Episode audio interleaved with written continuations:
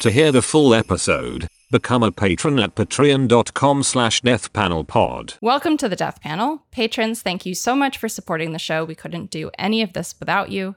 And if you'd like to help us out a little bit more, share the show with your friends, post about your favorite episodes, pick up a copy of Health Communism from your local bookstore or request it from your local library, and follow us at Death Panel underscore. So today I'm here with my co-host, Phil Rocco. Hey. And we are joined by returning guest and friend of the panel, Tim Faust, to talk about a recent piece that he wrote about healthcare and the social determinants of indie wrestling for Defector.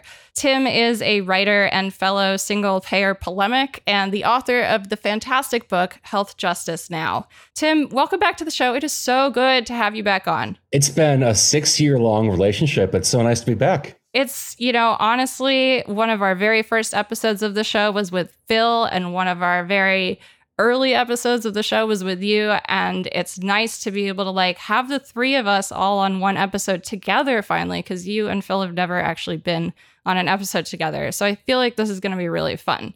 So, as I mentioned at the top, we're going to talk about the piece that Tim wrote last month for Defector, which was called in American indie wrestling, bodies are cheap and healthcare is not, which is not just a fascinating story about labor conditions for indie wrestlers and how they're fucked over by our extractive model of American health finance. It's also a really important object lesson in how, quote unquote, access to care and getting the care that you need are two very different things, and how the ways that we pay for healthcare in the United States constitute a really powerful and fucked up form of labor discipline that's often really hard to see. So there's so much great stuff to unpack together today, but before we get into any of that, for listeners who haven't yet had a chance to read your piece, Tim, can you just give folks an overview of what this piece is about and, you know, what your main argument here was? Sure. So uh, I'm a really big wrestling fan, and I've got a small connection to independent wrestling. So I wanted to talk about how independent wrestlers, which is not the people on TV, um, or at least not often, it's people that like are in their cars, driving state to state, working three or four nights a week for audiences of you know between 20 and 300. How they deal with healthcare because they're putting their bodies on the line and they're getting beat down over and over and over again. And a lot of them don't have health insurance, and a lot of them, people I talk to, live in Medicaid non-expansion states.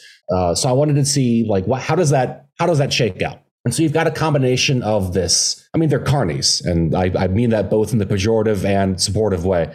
Um, how that how that that strange, that weird, that fundamentally odd, but I, I think charismatic mindset uh, relates to health finance, relates to a like job where you are constantly in need of healthcare, and at some point in time, the job you know like has a pretty high mortality rate. Uh, this how all these things kind of kind of blum together. So I've I've got a couple of examples of of of people that I thought were interesting. The story kind of is woven back and forth with this guy I found named uh, Deranged uh, at the time, working under the name uh, Johnny Rotten Ramirez, uh, FKA uh, Jonathan Carrion, who's a guy who was on TV in the early 2000s. He was like never a big name, but like real heads know who he is. He's the kind of guy whose YouTube compilations were watched by other wrestlers, but he, started when he was 16 who fell on really hard times. Um, he was doing the indie circuit in the Northeast a couple years ago, moved to Texas, and then lived out of his car for the past few years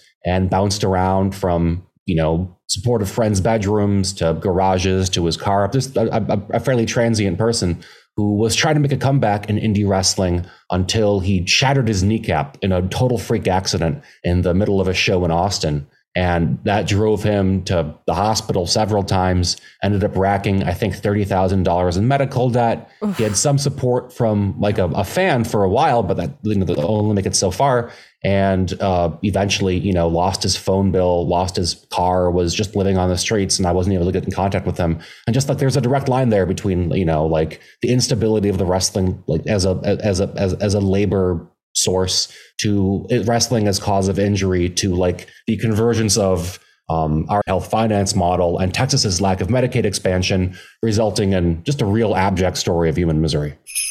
To hear the full episode, become a patron at patreon.com slash deathpanelpod. You'll get access to this and the rest of our catalog of patron-only episodes, and be the first to get a new patron episode every Monday when it drops. With love, the Death Panel.